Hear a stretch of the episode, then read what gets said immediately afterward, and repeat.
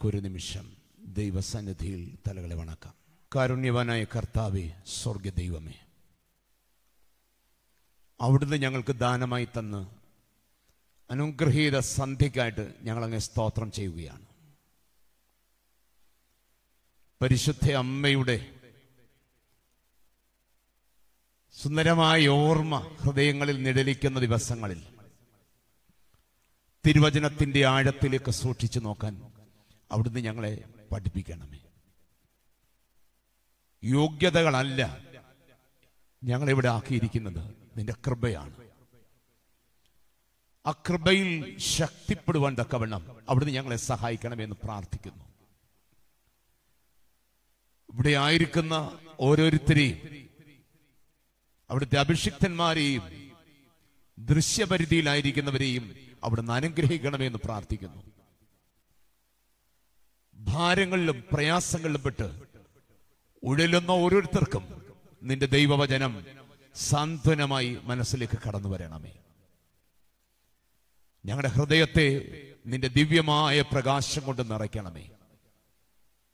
അവിടുന്ന് ഞങ്ങളെ ബലപ്പെടുത്തണമേ. പ്രാർത്ഥിക്കുവാൻ കടപ്പെട്ടവരെ വിശേഷാൽ പരിശുദ്ധ സഭയെ ദൈവസന്ധി സമർപ്പിച്ച് പ്രാർത്ഥിക്കുന്നു. ഞങ്ങളുടെ വാങ്ങിപ്പോരുടെ ആത്മാക്കൾക്ക് നിത്യശാന്തി നൽകണമേ.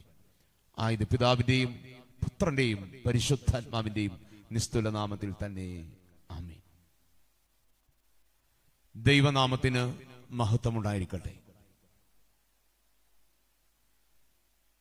അനുഗ്രഹീതമായ ഈ ദേവാലയത്തിൽ തിരുവചന ശുശ്രൂഷയ്ക്കായി നിൽക്കുന്നതിൽ എനിക്ക് അത്യല്പമായ സന്തോഷമുണ്ട്.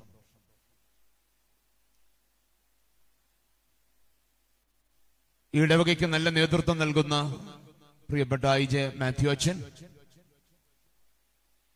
വന്യനായ തോമസ് അച്ഛൻ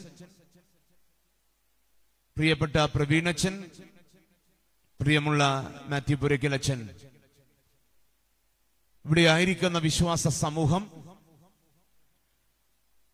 ദൃശ്യപരിധിയിലായിരിക്കുന്ന എല്ലാവർക്കും സ്നേഹാദരവുകളും നന്മകളും നേരുകയാണ്. നിലാവിന്റെ ചന്തമുള്ള ജീവിതമാണ് പരിശുദ്ധ മാതാവിന്റെത് ആ ജീവിതത്തിലേക്ക് സൂക്ഷിച്ചു നോക്കുമ്പോൾ ക്രിസ്തുവാകുന്ന വാഗ്മയ ചിത്രം നമ്മളിലേക്ക് ഇറങ്ങി വരുന്നുണ്ട്. ആ നിലാം വെളിച്ചത്തിൽ ഇരുന്നു കൊണ്ടാണ് നമ്മുടെ ധ്യാനത്തിരുന്ന് തീ കൊളുത്തുവാനായിട്ട് പോകുന്നത്. ഗോസ്പൽ ഓഫ് ബുദ്ധ എന്ന് പറഞ്ഞൊരു പുസ്തകമുണ്ട്. ഇതൊരു വല്ലാത്ത കാലത്തിലൂടെ പോകുമ്പോൾ അതിലെ ചാരുതയാർന്ന ഒരു വാചകം നമ്മളൊന്ന് ഓർക്കുന്നത് നല്ലതായിരിക്കും. ജീവിതത്തെ പറ്റി എവിടെ പറയുന്നത്?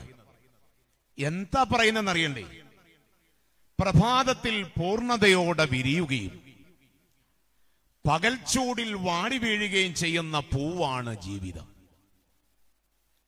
പ്രഭാതത്തിൽ പൂർണതയോടെ വിരിയുകയും പകൽച്ചൂടിൽ വാടി വീഴുകയും ചെയ്യുന്ന പൂവാണ് ജീവിതം.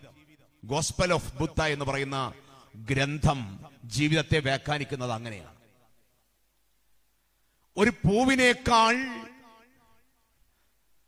ദുർബലത ഉള്ളതാണ് നമ്മുടെ ജീവിതം. നമ്മൾ കണ്ടുകൊണ്ടിരിക്കുക. വളരെ പെട്ടെന്ന് മാഞ്ഞു പോകുന്ന ജീവിതങ്ങളുടെ ഒരു കാലത്തിലൂടെയാണ് സഞ്ചരിക്കുന്നത്. ഇത് കണ്ടുകൊണ്ടാ? അധ്യാത്മരാമായണം അയോധ്യാകാന്ഡത്തിൽ എഴുത്തച്ഛൻ കുറിക്കുന്നുണ്ട്. വഗ്നി സന്തപ്ത ലോകസ്തംഭ ബിന്ദുന സന്നിപം മർത്യജന്മം ക്ഷണഭങ്കുരം. തിളച്ചിരിക്കുന്ന ലോഹപാത്രത്തിന്റെ പുറത്തു വീഴുന്ന വെള്ളത്തുള്ളി ആവിയായി പോകുന്ന പോലെയുള്ളൂ മനുഷ്യന്റെ ജീവിതം. യാക്കോബസ്ലിക പറയുന്നു വാടിപ്പോകുന്ന പുല്ലിന് തുല്യമാണ് മനുഷ്യന്റെ ജീവിതം.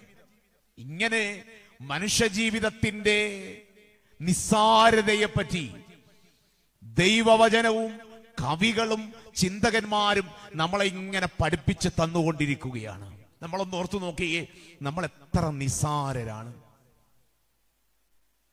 നമ്മൾ എത്ര നിസാരരാണ് ദൈവമേ. ഈ നിസാരതയുടെ അനുഭവത്തിൽ നിന്നുകൊണ്ടാണോ അഹങ്കാരത്തിന്റെ വിത്തുകൾ എന്നിൽ ഉൽപ്പാദിപ്പിക്കപ്പെടുന്നത്? ഒന്നാലോചിച്ചു നോക്കേണ്ടതാണ്. അതുകൊണ്ട് ദൈവമാതാവിന്റെ ജീവിതത്തെ ഒരനുഭവമാക്കി തീർക്കുവാൻ തക്കവണ്ണം ഈ രാത്രി നമുക്ക് സാധിക്കണം. നമുക്കറിയാം നമ്മുടെ ജീവിതത്തിൽ ഒരു നിർണായക കാര്യം വരുമ്പോൾ നമ്മൾ ആലോചിക്കുന്നത് ആരുമായിട്ടായിരിക്കും? നമ്മുടെ ഏറ്റവും പ്രിയപ്പെട്ടവരുമായിട്ടായിരിക്കും. അല്ലേ? നിങ്ങളുടെ ജീവിതത്തിൽ ഒരു ദുഃഖം വന്നാൽ അത് പങ്കുവെക്കുന്നത് ആരുമായിട്ടായിരിക്കും? ഏറ്റവും ഫേവറിറ്റ് ആയിട്ട് ഏറ്റവും വിശ്വസ്തരായിട്ടുള്ള ഒരു വ്യക്തിയുമായിട്ടായിരിക്കും നമ്മളത് പങ്കുവെക്കാൻ പോകുന്നത്. നമ്മുടെ സന്തോഷം വന്നാൽ ആരുമായിട്ടായിരിക്കും? അങ്ങനെയുള്ളൊരു വ്യക്തിയുമായിട്ടായിരിക്കും. എന്നാൽ ഞാൻ പറയും ഈ ലോകത്തൊരു വ്യക്തിയുമായി നിങ്ങൾ ആലോചിക്കുന്നതിന് മുമ്പ് നിങ്ങൾ ആലോചിക്കേണ്ടത് ആരോടാണെന്നറിയോ? ദൈവത്തോടാണ്. വിശുദ്ധ ദൈവമാതാവിന്റെ ജീവിതത്തെ ഞാൻ വിശേഷിപ്പിക്കുന്നത് ആലോചന അമൃതം എന്നാണ്. ആലോചന അമൃതം. അമൃതം എന്ന് പറഞ്ഞാൽ നമുക്കറിയാം അമൃത്. മരണത്തെ ഒഴിവാക്കുക അനശ്വരമായി തീരുക. മാതാവിന്റെ ജീവിതം എങ്ങനെ അനശ്വരമായി തീർന്നത്? ഓരോ നിമിഷവും അവൾ ജീവിതത്തിന്റെ നിർണായക നിമിഷങ്ങളിൽ അവൾ ആലോചിച്ചത് ആരോടാണ്? ദൈവത്തോടാണ്. അതുകൊണ്ട് നമ്മുടെ ഈ ജീവിതത്തെ മാതാവിന്റെ ജീവിതം പോലെ മുൻപോട്ട് കൊണ്ടുപോകണമെങ്കിൽ നമ്മൾ ദൈവവുമായി ആലോചന ചെയ്യുന്നവരായി മാറണം. ദൈവവുമായി ജീവിതം ചർച്ച ചെയ്യുന്നവരായി മാറണം. ദൈവവുമായി നമ്മുടെ വിചാരങ്ങളും ചിന്തകളും പങ്കുവെക്കുന്നവരായി മാറണം. അങ്ങനെയാണെങ്കിൽ ആലോചനകളെ അടിസ്ഥാനമാക്കി ജീവിതത്തെ നമുക്ക് രണ്ടായിട്ട് തിരിക്കാം. ഒന്നാമത്തത് ദൈവവുമായി ആലോചിച്ച് ചിട്ടപ്പെടുത്തുന്ന ജീവിതം. അത്തരം ചിട്ടപ്പെടുത്തുന്നവരാണ് വിശുദ്ധന്മാർ. രണ്ടാമത്തെ ജീവിതം ഏതാണെന്നറിയാമോ? ചെകുത്താനുമായിട്ട് ആലോചിച്ച് ചിട്ടപ്പെടുത്തുന്ന ജീവിതമുണ്ട്. അവരാണ് ദുഷ്ടന്മാർ. അപ്പോൾ ജീവിതം രണ്ടു തരമുണ്ട്. ഒന്ന് ജീവിതത്തെ ദൈവവുമായി ആലോചിച്ച് ചിട്ടപ്പെടുത്തുന്നവർ. അങ്ങനെ ചിട്ടപ്പെടുത്തിയവരാണ് വിശുദ്ധന്മാർ. രണ്ടാമത്തവരാരാണ്? ജീവിതത്തെ ചെകുത്താനുമായിട്ട് ആലോചിച്ച് ചിട്ടപ്പെടുത്തുകയാ. നമ്മളൊന്ന് ഓർത്ത് നോക്കിക്കേ ഇത്ര കാലം നമ്മുടെ ആലോചന ആർക്കൊപ്പമായിരുന്നു ഇത്ര കാലം നമ്മുടെ വിചാരം ആർക്കൊപ്പവുമായിരുന്നു? നമ്മളൊന്ന് ഓർത്ത് നോക്കിക്കേ. ചെകുത്താനുമായി ആലോചിച്ചാൽ എന്താ സംഭവിക്കുന്നതെന്നറിയാമോ? അതിന്റെ ഏറ്റവും നല്ല ഉദാഹരണമാണ് ക്രിസ്തുവിനൊപ്പം ജീവിച്ച് ചെകുത്താനൊപ്പം ആലോചന നടത്തിയ യൂത. ക്രിസ്തുവിനൊപ്പം ജീവിച്ച് ജീവിക്കുമ്പോഴും യൂത ആലോചന നടത്തുന്നത് ചെകുത്താനുമായിട്ടാ. അവന് വരുന്ന മാറ്റം എന്തെന്നറിയാവോ? ആലോചനകളിൽ ചെകുത്താൻ ഇടം കൊടുത്തപ്പോൾ അവൻ അൾത്താരയിൽ നിന്ന് അക്കൽദാമയിലേക്ക് വലിച്ചെറിയപ്പെട്ടു. ആലോചനകളിൽ ചെകുത്താൻ ഇടം കൊടുത്തപ്പോൾ അവന്റെ ജീവിതം അൽത്താരയിൽ നിന്ന് അക്കൽദാമയിലേക്ക് വലിച്ചെടുക്കപ്പെട്ടു. നമ്മളൊന്ന് ഓർത്തു നോക്കിക്കേ. ഏതൻ തോട്ടത്തിന്റെ അനുഭവം എടുത്ത് നമ്മൾ ചിന്തിച്ചേ. അവിടെ ദൈവവുമൊത്ത് ആലോചിച്ച് ജീവിച്ച ഹൗവായും ആദമും അവരുടെ ആലോചന പിശാചുമായി പങ്കുവച്ചപ്പോൾ അവരുടെ ജീവിതത്തിൽ പറുദീസ നഷ്ടപ്പെട്ടു. ഈ സന്ധ്യക്ക് നമ്മൾ ഓർത്തു നോക്കുക. എന്റെ ജീവിതത്തിന്റെ പറുദീസകൾ നഷ്ടപ്പെട്ടത് എന്തുകൊണ്ടാണ്? എന്റെ ജീവിതത്തിന്റെ വസന്തം ചോർന്നുപോയത് എന്തുകൊണ്ടാണ്? എന്റെ ജീവിതം അക്കൽ ഡാമയിലേക്ക് വലിച്ചിഴക്കപ്പെടുന്നത് എന്തുകൊണ്ടാണ്? ശാന്തമായി ഒന്ന് ആലോചിച്ചേ. എവിടെയൊക്കെയോ നമ്മുടെ ആലോചനകൾ പിഴച്ചു പോയിട്ടുണ്ട്. എവിടെയൊക്കെയോ നമ്മുടെ ആലോചനകളിൽ പിശാചിനിരിക്കുവാനായിട്ട് ഇടം കൊടുത്തിട്ടുണ്ട്. അവിടെയാണ് നമുക്ക് ജീവിതത്തിന്റെ പറുദീസ നഷ്ടമായത്. ജീവിതത്തിന്റെ വസന്തം നഷ്ടമായത്. ജീവിതത്തിന്റെ ആരാധന അനുഭവങ്ങൾ നമുക്ക് നഷ്ടമായത്. നമ്മൾ ശാന്തമായിട്ട് ഒന്നോർത്തെ ശാന്തമായിട്ട് ഒന്ന് ആലോചിച്ചേ. അതുകൊണ്ടാണ് വിശുദ്ധ ലൂക്കോസിന്റെ സുവിശേഷം ഇരുപത്തിയൊന്നാം അധ്യായം മുപ്പത്തിനാലാം വാക്യം. ആലോചന വഴിപിടച്ചാൽ എന്തായി തീരും നിങ്ങളുടെ ഹൃദയം അതിഭക്ഷണത്താലും മദ്യപാനത്താലും ഉപജീവനങ്ങളാലും ഭാരപ്പെട്ടിട്ട് ആ ദിവസം നിങ്ങൾക്ക് കെണി പോലെ വരാതിരിപ്പാൻ സൂക്ഷിച്ചുകൊള്ളുവീൻ. എന്നിട്ട് പറയുകയാണ് അത് സർവഭൂതലത്തിൽ വസിക്കുന്ന എല്ലാവർക്കും വരും. അത് ഒരു പ്രത്യേക വിഭാഗത്തിനല്ല. ആലോചനകളിൽ പിശാചിന് ഇടം കൊടുത്താൽ സർവനാശം വരാൻ പോകുന്നത് ഒരു പ്രത്യേക ജനവിഭാഗത്തിനല്ല. ഭൂതലത്തിൽ വസിക്കുന്ന സർവജനതയ്ക്കും അത്തരമൊരു അനുഭവത്തിലേക്ക് വരും. അതുകൊണ്ട് ആകയാൽ ആകയാൽ ഇത് സംഭവിക്കാൻ സംഭവിക്കുന്ന ഒഴിഞ്ഞു പോകുവാൻ മനുഷ്യപുത്രന്റെ മുമ്പിൽ നിൽപ്പാൻ തക്കവണ്ണം സദാകാലം ഉണർന്നും പ്രാർത്ഥിച്ചും കൊണ്ട് ഇരിക്കുവീൻ. ഉണർന്നും പ്രാർത്ഥിച്ചും കൊണ്ടിരിക്കുവീൻ. ദൈവിക ആലോചനയിലേക്ക് വരാനായി എന്നെ കേൾക്കുന്ന പ്രിയപ്പെട്ടവരെ ഉണർന്നും പ്രാർത്ഥിച്ചും കൊണ്ട് നമ്മൾ ഇരിക്കേണ്ട അനിവാര്യതയെ പറ്റി നമ്മളൊന്ന് ഓർത്തു നോക്കണം. ആലോചനകൾ ദൈവത്തിന് വിട്ടുകൊടുക്കുമ്പോൾ വരുന്ന മാറ്റം എന്തെന്നറിയോ? ആലോചനകൾ നമ്മൾ ദൈവത്തിന് വിട്ടുകൊടുക്കുമ്പോൾ നമ്മുടെ ജീവിതത്തിൽ സംഭവിക്കുന്ന മാറ്റം എന്തെന്നറിയാമോ? എന്നറിയണമെങ്കിൽ ഒരു സംഭവം നിങ്ങളുമായിട്ട് ഞാൻ പങ്കുവെക്കാം. അതായത് ഒരു ഗസറ്റഡ് ഓഫീസേഴ്സ് ദമ്പതികളാണ് രണ്ടുപേരും സർക്കാർ ഉദ്യോഗസ്ഥരാണ്. ഒറ്റ കുഞ്ഞേ ഉള്ളൂ. അവൾ പഠിക്കാൻ മിടുക്കിയാണ്. അവൾ എയ്ത്ത് സ്റ്റാൻഡേർഡിൽ വന്നു.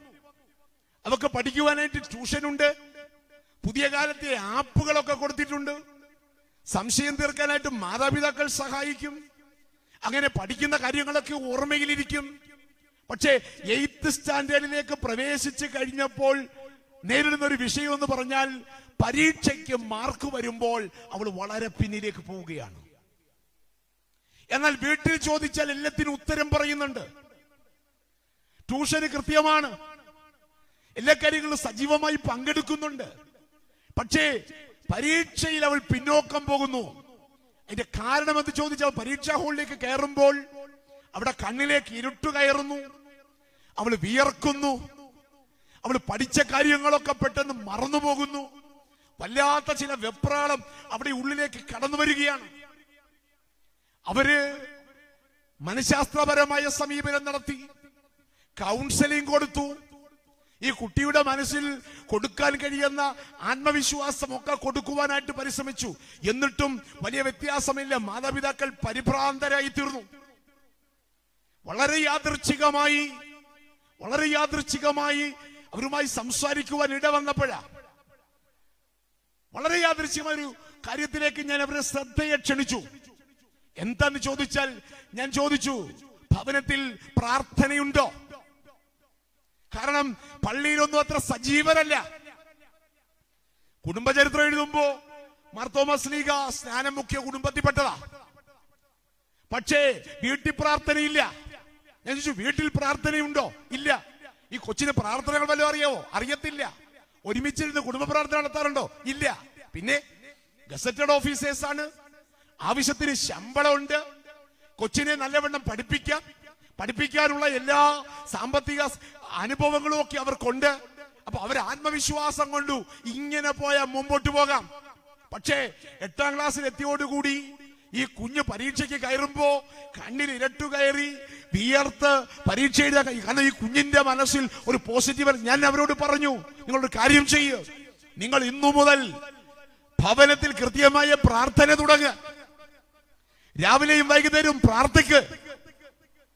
പഠിക്കുന്നതിന് മുമ്പ് ഈ കുഞ്ഞ് ഒന്ന് പ്രാർത്ഥിച്ചിട്ട് തുടങ്ങട്ടെ. രാവിലെ സ്കൂളിലേക്ക് പോകുന്നതിന് മുമ്പ് ഒന്ന് പ്രാർത്ഥിച്ചിട്ട് വീട്ടിൽ നിന്ന് ഇറങ്ങിയിട്ട് ആ കുഞ്ഞ് വീട്ടിൽ നിന്ന് ആ കുഞ്ഞിനെ തിരുനെറ്റിയിൽ ഒരു കുരിശു വരച്ച് നിങ്ങളൊരു ഉമ്മ കൊടുത്ത് യാത്ര അയച്ചാട്ട് മാത്രമല്ല പറ്റുന്ന സമയങ്ങളിലൊക്കെ ആ കുഞ്ഞിന് പഠിക്കാൻ പറ്റുന്ന സങ്കീർത്തനങ്ങൾ പഠിച്ച് കാണാതെ ഉരുവിട്ടാട്ട്. പ്രിയമുള്ളവരെ അവർ പള്ളിയിൽ വരാൻ തുടങ്ങി. അവർ പ്രാർത്ഥിക്കാൻ തുടങ്ങി. ആ കുഞ്ഞിന് വേദ അനുഭവങ്ങൾ പറഞ്ഞു കൊടുക്കാൻ തുടങ്ങി. കൃത്യമായി വിശുദ്ധ വേദപുസ്തകം വായിക്കാൻ തുടങ്ങി. ക്രമാനുഗതമായി ആ കുഞ്ഞിന് മാറ്റം വരികയാണ്.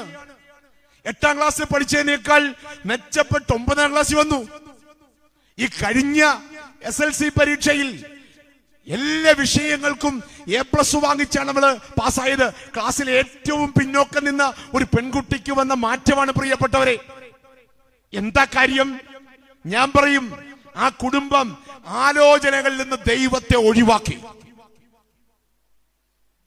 ആ കുഞ്ഞ് ആ വീട്ടിൽ നിന്ന് വീട്ടിലെ ആലോചനകളിൽ ദൈവമില്ല. അവർ വിചാരിച്ചു ആത്മവിശ്വാസം എന്ന് വിശ്വാസമില്ലാത്തവന് എവിടെയാണ് ആത്മവിശ്വാസം ഉണ്ടാകുന്നത്? വിശ്വാസമില്ലാത്തവർക്ക് ആത്മവിശ്വാസം ഉണ്ടാകത്തില്ല. അപ്പൊ കോൺഫിഡൻസ് എവിടുന്ന വരുന്നത്? ദൈവവിശ്വാസത്തിൽ നിന്ന്. കണ്ണിലേക്ക് ഇരുട്ട് കയറുന്ന കുഞ്ഞ് ഇന്ന് കണ്ണു നിറച്ച് പ്രകാശവുമായിട്ടിരുന്നാണ് പരീക്ഷ എഴുതുവാനായിട്ട് പോകുന്നത്. അപ്പൊ ഈ അനുഭവം നമ്മുടെ മനസ്സിലേക്ക് ഓർമ്മ വേണം പ്രിയപ്പെട്ടവരെ. അതുകൊണ്ട് എന്റെ മനസ്സിലേക്ക് അത് വന്നപ്പോൾ ചിന്തിച്ചൊരു വേദഭാഗമുണ്ട്. ഏതാന്ന് ചോദിച്ചാൽ തിബരിയോസിന്റെ തീരത്ത് ശിഷ്യന്മാർ മീൻപിടിക്കാൻ പോയി. കടലിന്റെ മർമ്മം ഇത്രത്തോളം അറിഞ്ഞ ശിഷ്യന്മാർ വേറെയുണ്ടോ? ഇല്ല. പത്രോസിന്റെ കൂട്ട് കടലിൽ അറിയാവുന്ന ഒരാൾ വേറെയില്ല. പക്ഷേ ഗുരുവിനെ അവർ മറന്നു ചില നിമിഷങ്ങളിൽ. അവർ വീശി. വെളുക്കുവോളം വീശി. വല്ലത് കിട്ടിയോ? ഒന്നും കിട്ടിയില്ല. കാരണം അവരുടെ ആലോചനകളിൽ നിന്ന് ക്രിസ്തു നഷ്ടപ്പെട്ടു. ഈ സമയത്താണ് യേശു തമ്പുരൻ വന്നിട്ട് ചോദിക്കുന്നത് കുഞ്ഞുങ്ങളെ കൂട്ടുവാൻ വല്ലതുമുണ്ടോ? അപ്പോൾ അവൻ പറഞ്ഞു പടകിന്റെ വലതുഭാഗത്ത് ദൂരേക്കും പാലല്ല പറഞ്ഞേ പടകിന്റെ വലതുഭാഗത്ത് എന്ന് പറഞ്ഞാൽ നിന്റെ ജീവിത പരിസരങ്ങളിലെ നന്മ നിനക്ക് ആർജിക്കണോ? നിന്റെ ജീവിത പരസ്യ ജീവിത പരിസരങ്ങളിലെ നന്മ നിനക്ക് നേടണോ? ഒറ്റ മാർഗേ ഉള്ളൂ.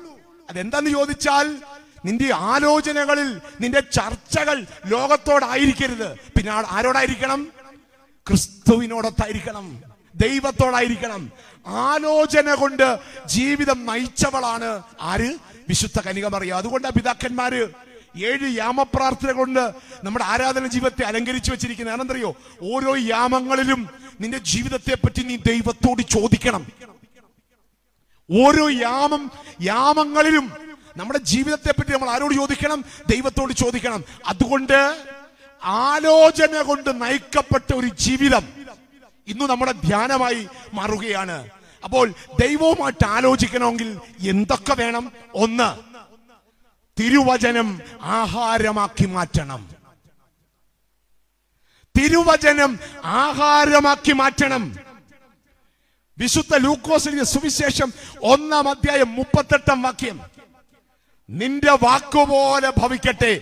ദൈവവചനത്തെ ആഹാരമാക്കിയവളാണ് വിശുദ്ധ കന്യകമറിയ ദൈവവചനത്തെ ആഹരിച്ചവളാണ് അവിടെ ജീവിതത്തിന്റെ ഭാഗമാക്കി തീർത്തവളാണ്. നിന്റെ വാക്കുപോലെ ഭവിക്കട്ടെ. എന്നെ കേൾക്കുന്ന പ്രിയപ്പെട്ട സഹോദരങ്ങളെ നിങ്ങൾ ആയിരിക്കുന്ന സ്ഥലങ്ങളിൽ ഹൃദയം കൊണ്ട് നിങ്ങളൊന്ന് പറഞ്ഞേ നിന്റെ വാക്കുപോലെ ദൈവമേ എനിക്ക് ഭവിക്കട്ടെന്ന്. ഒരു അമ്മമാരും പറഞ്ഞേ ഒരു അപ്പന്മാരും പറഞ്ഞേ നിന്റെ വാക്കുപോലെ ഭവിക്കട്ടെന്ന്. ആ അമ്മയുടെ മോൻ അതുകൊണ്ടാണ് വിശുദ്ധ ലൂക്കോസിന്റെ സുവിശേഷം ഇരുപത്തിരണ്ടാം അധ്യായം നാൽപ്പത്തിരണ്ടാം വാക്യത്തിൽ പറഞ്ഞു നിന്റെ ഹിതം പോലെ എനിക്ക് ഭവിക്കട്ടെ ഓരോ അമ്മയും പറയുമ്പോൾ നിങ്ങളുടെ മക്കളും ഹൃദയം കൊണ്ട് ഏറ്റു പറയും. അമ്മമാർ പറഞ്ഞില്ലെങ്കിൽ അപ്പന്മാർ പറഞ്ഞില്ലെങ്കിൽ മക്കൾ പറയത്തില്ല. ഓർക്കുക നിന്റെ വാക്കുപോലെ ഭവിക്കട്ടെ എന്ന് പ്രാർത്ഥിച്ച ഒരു അമ്മയുടെ മകനാണ് പറയുന്നത്. നിന്റെ ഹിതം പോലെ ഭവിക്കട്ടെ.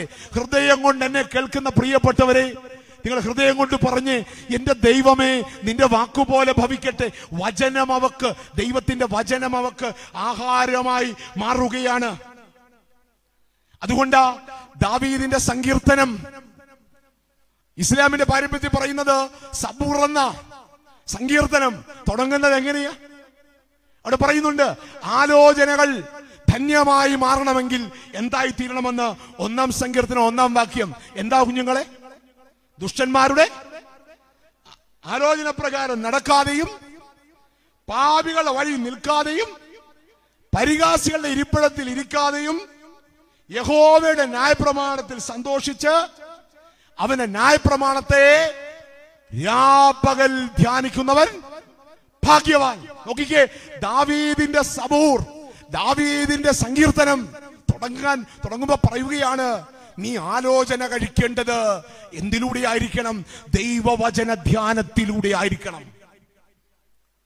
ദൈവവചനം ദൈവവുമായിട്ട് ആലോചന കഴിച്ചുകൊണ്ടായിരിക്കണം. അങ്ങനെയുള്ള മനുഷ്യനാണ് ഭാഗ്യവാനായി മാറുന്നത്. ഇങ്ങനെ ദൈവവുമായിട്ട് ആലോചന കഴിക്കണമെങ്കിൽ ദൈവവചനം നമ്മൾ ധ്യാനമാക്കി മാറ്റണം. അതുകൊണ്ട് അജാൻ ബ്രഹ്മെന്ന് പറയുന്ന ഒരു തേർവാട ബുദ്ധിസ്റ്റ് സന്യാസിയുണ്ട്. അദ്ദേഹം ഈ ധ്യാനത്തെ പറ്റി പറയുന്നത് എന്തറിയോ? അദ്ദേഹം ധ്യാനത്തെ പറ്റി പറയുന്നത് meditation is like a gym meditation ഒരു ജിമ്മിന് തുല്യമാണ് in which you develop the powerful mental muscle of calm insight നമുക്കറിയാം മെഡിറ്റേഷൻ ഒരു ജിമ്മ എന്തിനു വേണ്ടിയുള്ള ജിമ്മാണ്? മനസ്സിന് ശാന്തതയും ഉൾക്കാഴ്ചയും തരുന്ന ജിമ്മാണ്. പവർഫുൾ മസിൽ മനസ്സിനു നൽകുന്ന ജിമ്മാണ് എന്നറിയപ്പെടുന്നത്? മെഡിറ്റേഷൻ എന്നറിയപ്പെടുന്നത്. അല്ലേ? നമ്മളൊക്കെ ഇന്ന് മസിൽ ഉണ്ടാക്കാൻ വേണ്ടി എവിടെ പോന്നേ? എവിടെയാ പോന്നത്? ജിംനേഷ്യത്തിലാ പോന്നെ അല്ലേ? പുരുഷന്മാരും കൊച്ചുങ്ങളും ഒക്കെ അപ്പന്മാരും മക്കളും ഒക്കെ ഇന്ന് ആരോഗ്യ സംരക്ഷണം നല്ലതാ. നമ്മളൊക്കെ മസിൽ വർദ്ധിപ്പിക്കാൻ എവിടെ പോകും? ജിമ്മിൽ പോകും. എന്താ നോക്കുന്നത്? സിക്സ് പാക്ക് അല്ലെ? സിക്സ് പാക്ക് ഉണ്ടാക്കാൻ വേണ്ടി പോകും. സ്ത്രീകളോ സ്ലിം ബ്യൂട്ടി ആകാൻ വേണ്ടി അവരെവിടെ പോകും? ജിമ്മിൽ പോകും. ഇന്ന് ജിമ്മിൽ പോകുന്ന ഒരു എണ്ണം വർദ്ധിച്ചുകൊണ്ടിരിക്കുക. എന്തിനു വേണ്ടിയാണെന്ന് അറിയാമോ? ആരോഗ്യം വർദ്ധിപ്പിച്ച് ജീവിതം ജീവിതത്തിന്റെ സ്പാൻ വർദ്ധിപ്പിക്കാൻ വേണ്ടി. പക്ഷെ ഞാൻ ഒരു കാര്യം പറയട്ടെ? ഞാൻ ഈ പറഞ്ഞ ജിമ്മിൽ പോയില്ലെങ്കിൽ മറ്റേ ജിമ്മിൽ പോയിട്ട് കാര്യമില്ല. മെഡിറ്റേഷൻ ആകുന്ന ദൈവവചന മെഡിറ്റേഷൻ ആകുന്ന ജിമ്മിൽ നമ്മൾ പോയി.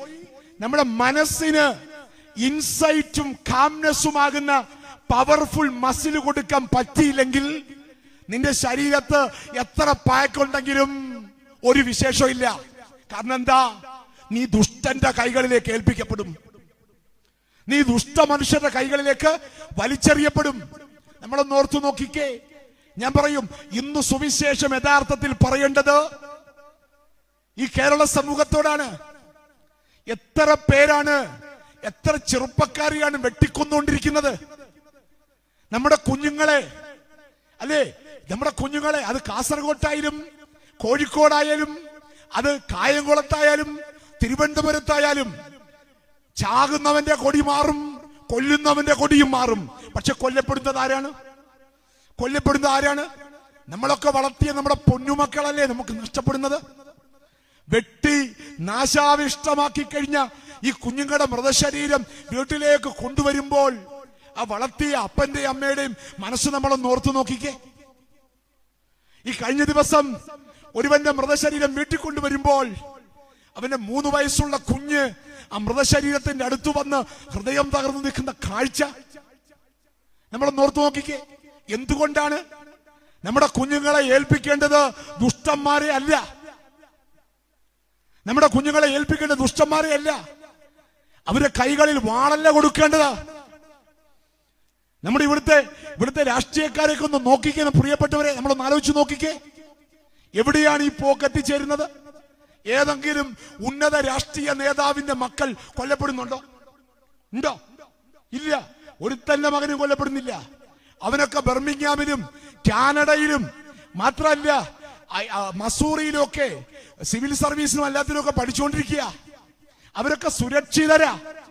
അവരൊക്കെ സുരക്ഷിതരാ. അവിടെയാണ് നമ്മുടെ കൊച്ചുങ്ങളെ ദുഷ്ടന്മാരുടെ കൈകളിലേക്ക് ഏൽപ്പിച്ചു കൊടുക്കുക വെട്ടിച്ചാവുകയാണ്. വെട്ടി ഇല്ലാതാവുകയാണ് പരസ്പരം കൊന്ന് നശിക്കുകയാണ്. എന്റെ പ്രിയപ്പെട്ടവരെ നമ്മുടെ ചെറുപ്പക്കാരുടെ ബോധം ഉയരണം. നമ്മുടെ ചെറുപ്പക്കാരെ ബോധം ഉയരണം. നമ്മുടെ പുതിയ കാല ഭരണാധികാരികളിലേക്ക് ഇവരൊക്കെ രാഷ്ട്രീയത്തിലേക്ക് വരുന്നതിന് മുമ്പ് ഇവരുടെ സ്വത്തൊന്ന് നോക്കിക്കേ. എത്ര രൂപയുടെ സ്വത്ത് ഇവർക്കുണ്ടായിരുന്നു രാഷ്ട്രീയത്തിൽ വരുമ്പോ? ഇന്നോ? ഇന്നോ? നിങ്ങൾ ഓർത്ത് നോക്കിക്കേ. എത്ര ചെറുപ്പക്കാര് ഇവിടുത്തെ തെരുവീതികളിൽ പെടഞ്ഞു മരിച്ചിട്ടുണ്ട്? അത് മതത്തിന്റെ പേരിലായാലും രാഷ്ട്രീയത്തിന്റെ പേരിലായാലും നമ്മൾ ഓർത്തു നോക്കണം പ്രിയപ്പെട്ടവരെ. അതിന്റെ കാരണം എന്തെന്നറിയാമോ നമ്മുടെ വീടുകളിൽ നമ്മുടെ ഒരു കുഞ്ഞിനെ പോലും ഇതിനു വേണ്ടി വിട്ടുകൊടുക്കരുത്. ദുഷ്ടന്റെ കയ്യിൽ ആയുധമാക്കി കൊടുക്കരുത്. ആ ദുഷ്ടന്റെ കയ്യിലെ ആയുധമാക്കാതിരിക്കാൻ ദാവീദ് തന്റെ സങ്കീർത്തനത്തിൽ പഠിപ്പിക്കുകയാണ്. രാപ്പകൽ ന്യായപ്രമാണം ധ്യാനിക്കുന്നവൻ ഭാഗ്യവാൻ. നമ്മുടെ കൊച്ചു സംസാരിക്കാൻ തുടങ്ങുമ്പോൾ അവന്റെ ചുണ്ടുകളിലേക്ക് ദൈവവചനം പകർന്നു കൊടുക്കണം പ്രിയപ്പെട്ടവരെ. പ്രാർത്ഥനയ്ക്കായി അവനെ ഒരുമിച്ചിരുത്തണം പ്രിയപ്പെട്ടവരെ. അവന്റെ മനസ്സിൽ മനുഷ്യത്വം വളർത്തണം. മനുഷ്യനുള്ള സ്നേഹം എന്താണെന്ന് വളർത്തണം. അത് മാത്രമല്ല ദുഷ്ടൻ കീഴടക്കുക കീഴടക്കാന്ന് പറഞ്ഞാൽ ലഹരിക്ക് കീഴടങ്ങുന്നവർ ധാരാളം കുഞ്ഞുങ്ങൾ നമുക്കുണ്ട്. അടുത്ത സമയത്ത് എഞ്ചിനീയറിംഗ് രണ്ടാം വർഷം പഠിക്കുന്ന ഒരു പെൺകുട്ടി അവൾ മയക്കുമരുന്നിന് അഡിക്റ്റായി. അവസാനം അവൾ പ്രസവിക്കാറാകുമ്പോഴാണ് മാതാപിതാക്കൾ തിരിച്ചറിയുന്നത്. അവക്ക് പോലും അറിയത്തില്ല ആരാണെന്ന്. എന്താ സംഭവിക്കുന്നത്? എന്താ സംഭവിക്കുന്നത് നമ്മുടെ കുഞ്ഞുങ്ങൾക്ക്? അതുകൊണ്ട് അതുകൊണ്ട് വിശുദ്ധ ദൈവമാതാവിന്റെ ജീവിതം നമ്മളെ പഠിപ്പിക്കുക. നിന്റെ വാക്കുപോലെ എനിക്ക് ഭവിക്കട്ടെ. നമ്മുടെ കൊച്ചുങ്ങൾക്ക് കൊടുക്കേണ്ടത് ദൈവത്തിന്റെ വാക്കാണ്.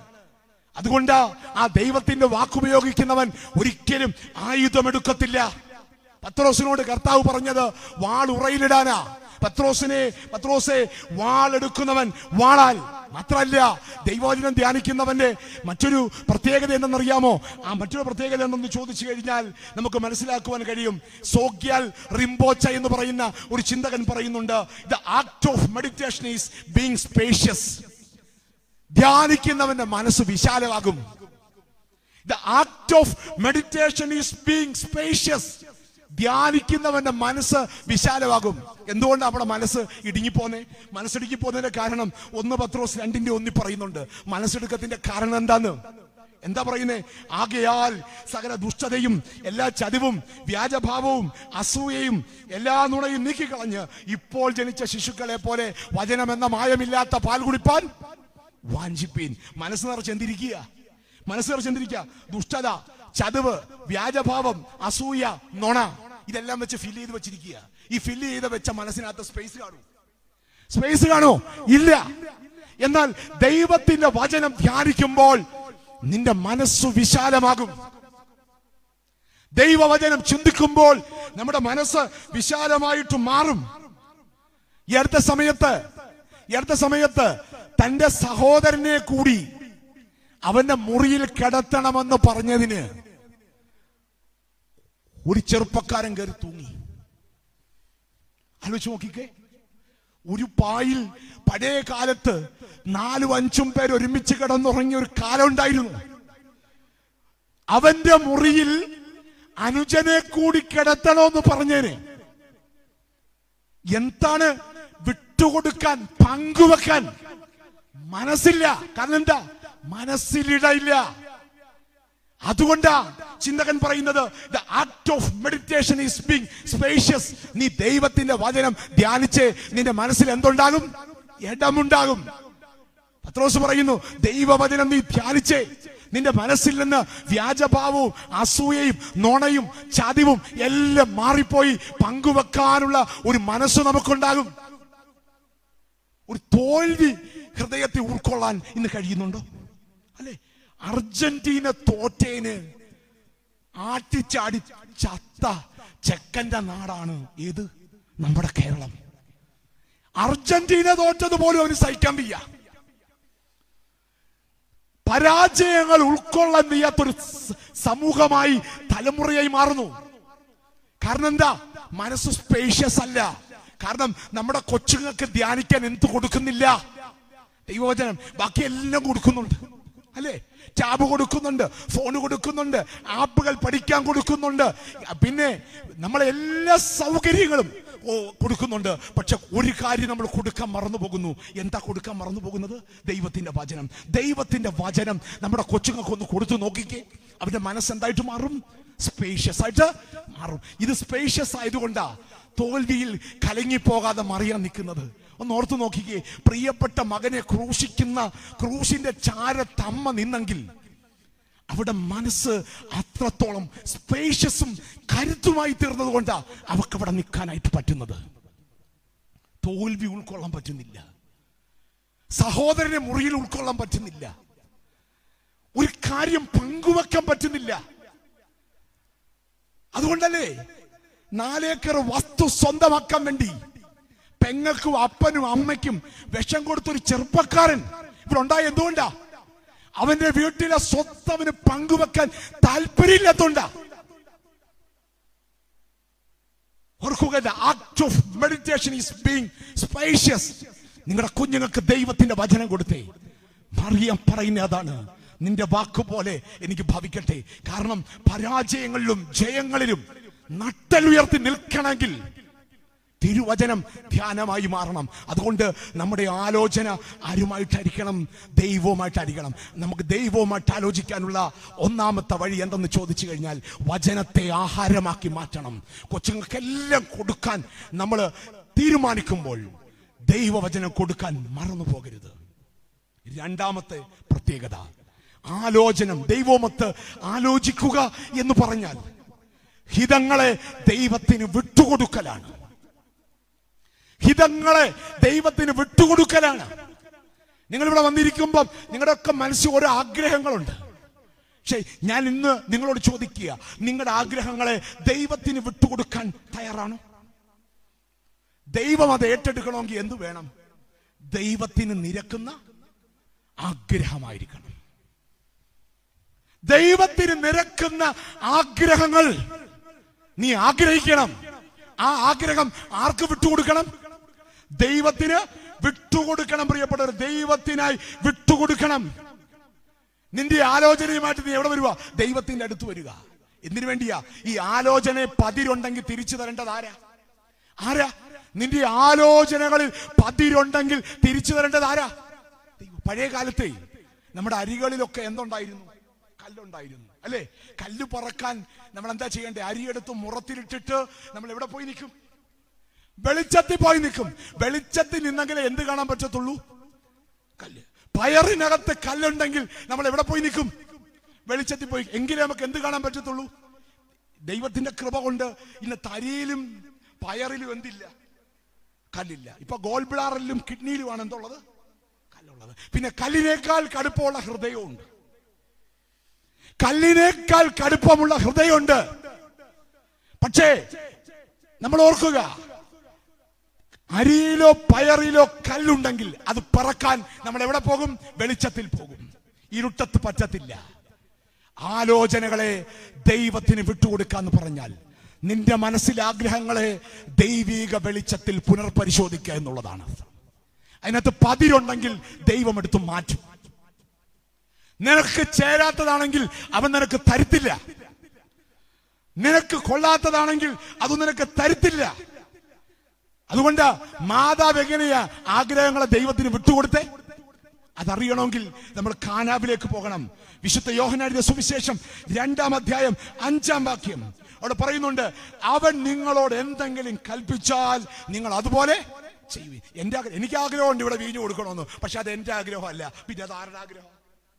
അത് ആരുടെ ആഗ്രഹ? കർത്താവിന്റെ ആഗ്രഹം. അവൻ ഇഷ്ടമുണ്ടേ ചെയ്യട്ടെ.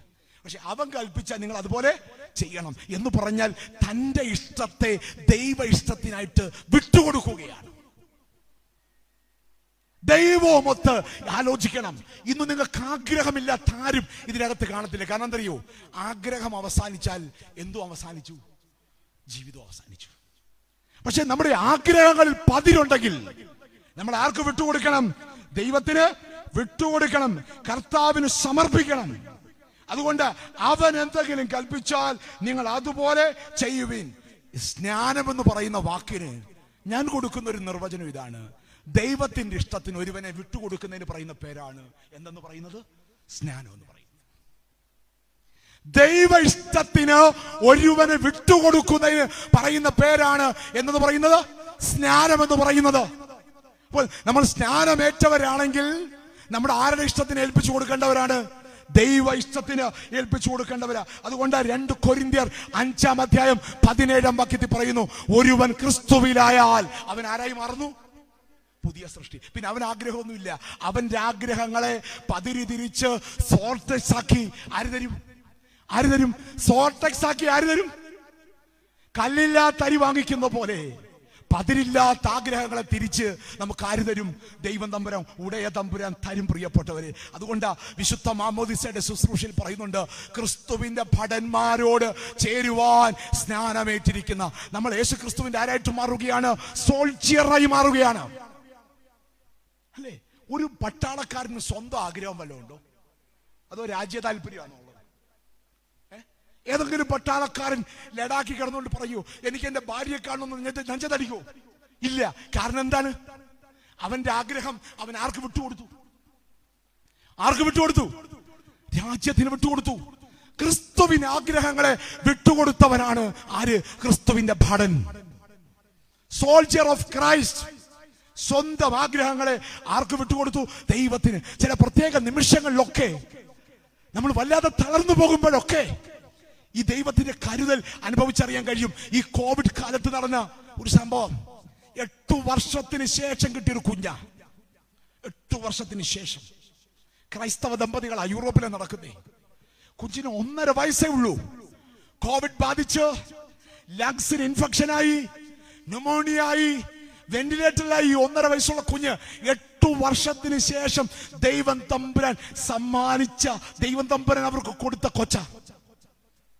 ഡോക്ടർമാർക്കൊന്നും പ്രതീക്ഷയില്ല. കാരണം കോവിഡിന്റെ തുടക്ക സമയം ഇതെങ്ങനെ മാനേജ് ചെയ്യണമെന്ന് പോലും ഡോക്ടർമാർക്ക് അറിയത്തില്ല. എട്ടു വർഷത്തിന് ശേഷം കിട്ടിയ ആ പിഞ്ചു കുഞ്ഞിന് വേണ്ടി അതിന്റെ മാതാപിതാക്കൾ കണ്ണീരൊഴുക്കി പ്രാർത്ഥിക്കുക. ഈ കുഞ്ഞിനെ ഒന്ന് കാണാൻ പറ്റത്തില്ല. അടുത്തേക്ക് ഒന്ന് പോകാൻ പറ്റത്തില്ല. സങ്കടപ്പെട്ട് ധ്യാനിക്കുക. ദൈവമേ എട്ടു വർഷത്തിന് ശേഷം നീ തന്ന സമ്മാനമായി പിഞ്ചു കുഞ്ഞ്. ജീവന് വേണ്ടി വെന്റിലേറ്റർ കിടന്ന് പെടുക. പക്ഷേ അവരൊരു കാര്യം ചെയ്തു. അവർ ചെയ്ത കാര്യം ഇതാണ്. ഈ കുഞ്ഞിനെ തന്നത് ദൈവം ഞങ്ങളുടെ ആലോചനകൾ ഞങ്ങൾ ആർക്ക് വിട്ടുകൊടുത്തിരിക്കുന്നു? ദൈവത്തിന് വിട്ടുകൊടുത്തിരിക്കുന്നു.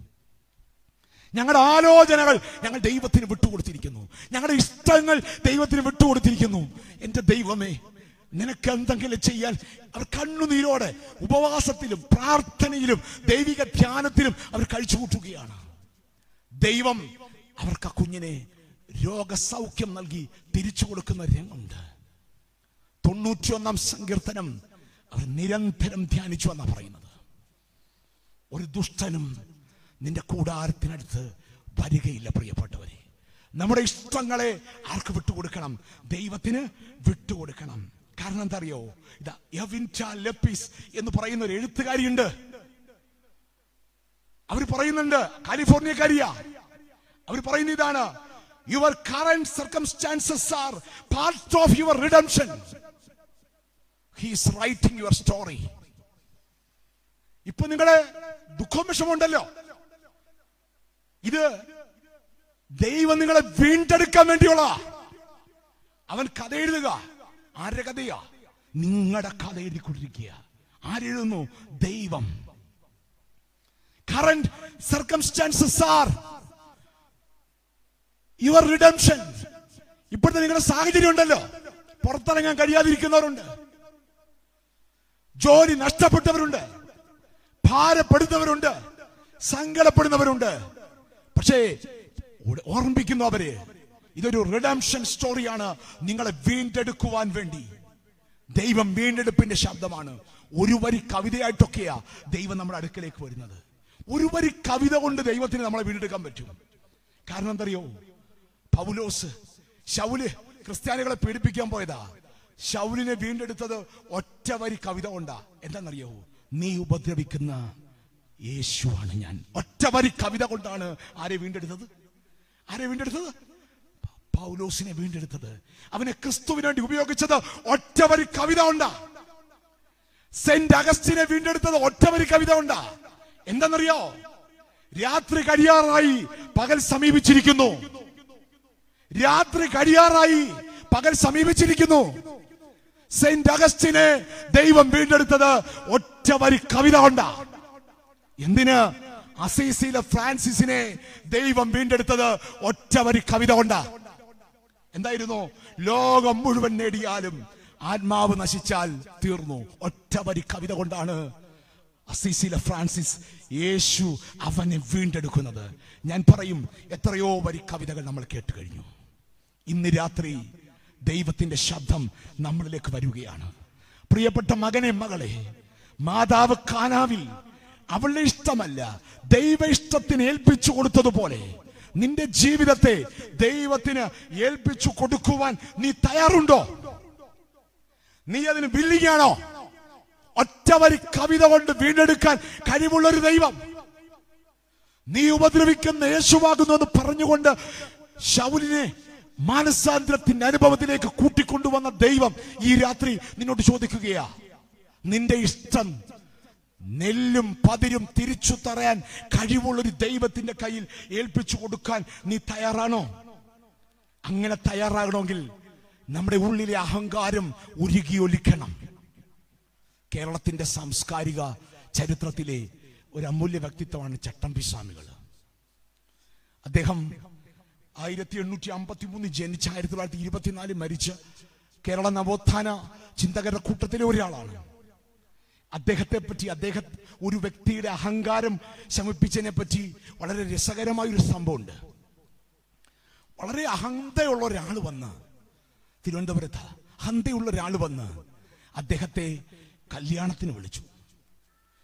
അഹന്തയുടെ കാരണം ഇദ്ദേഹത്തെ വിളിച്ചവിടെ കൊണ്ടുവന്നാൽ മാന്യന്മാരുടെ മുമ്പിലൊക്കെ ഒന്ന് അവതരിപ്പിക്കാൻ പറ്റും. അല്ലെങ്കിലും ഇന്ന് പല അന്യ നേതാക്കളെയൊക്കെ ഈ അഹന്തയുള്ളവർ പലരും പിടിച്ചുകൊണ്ട് പോകുന്നുണ്ട്. എന്തിനാ അറിയോ? തങ്ങളുടെ അഹന്ത പെരുപ്പിച്ച് കാണിക്കാൻ വേണ്ടിയാ. പല ആഡംബരങ്ങളുടെ ഭാഗമായിട്ടൊക്കെ.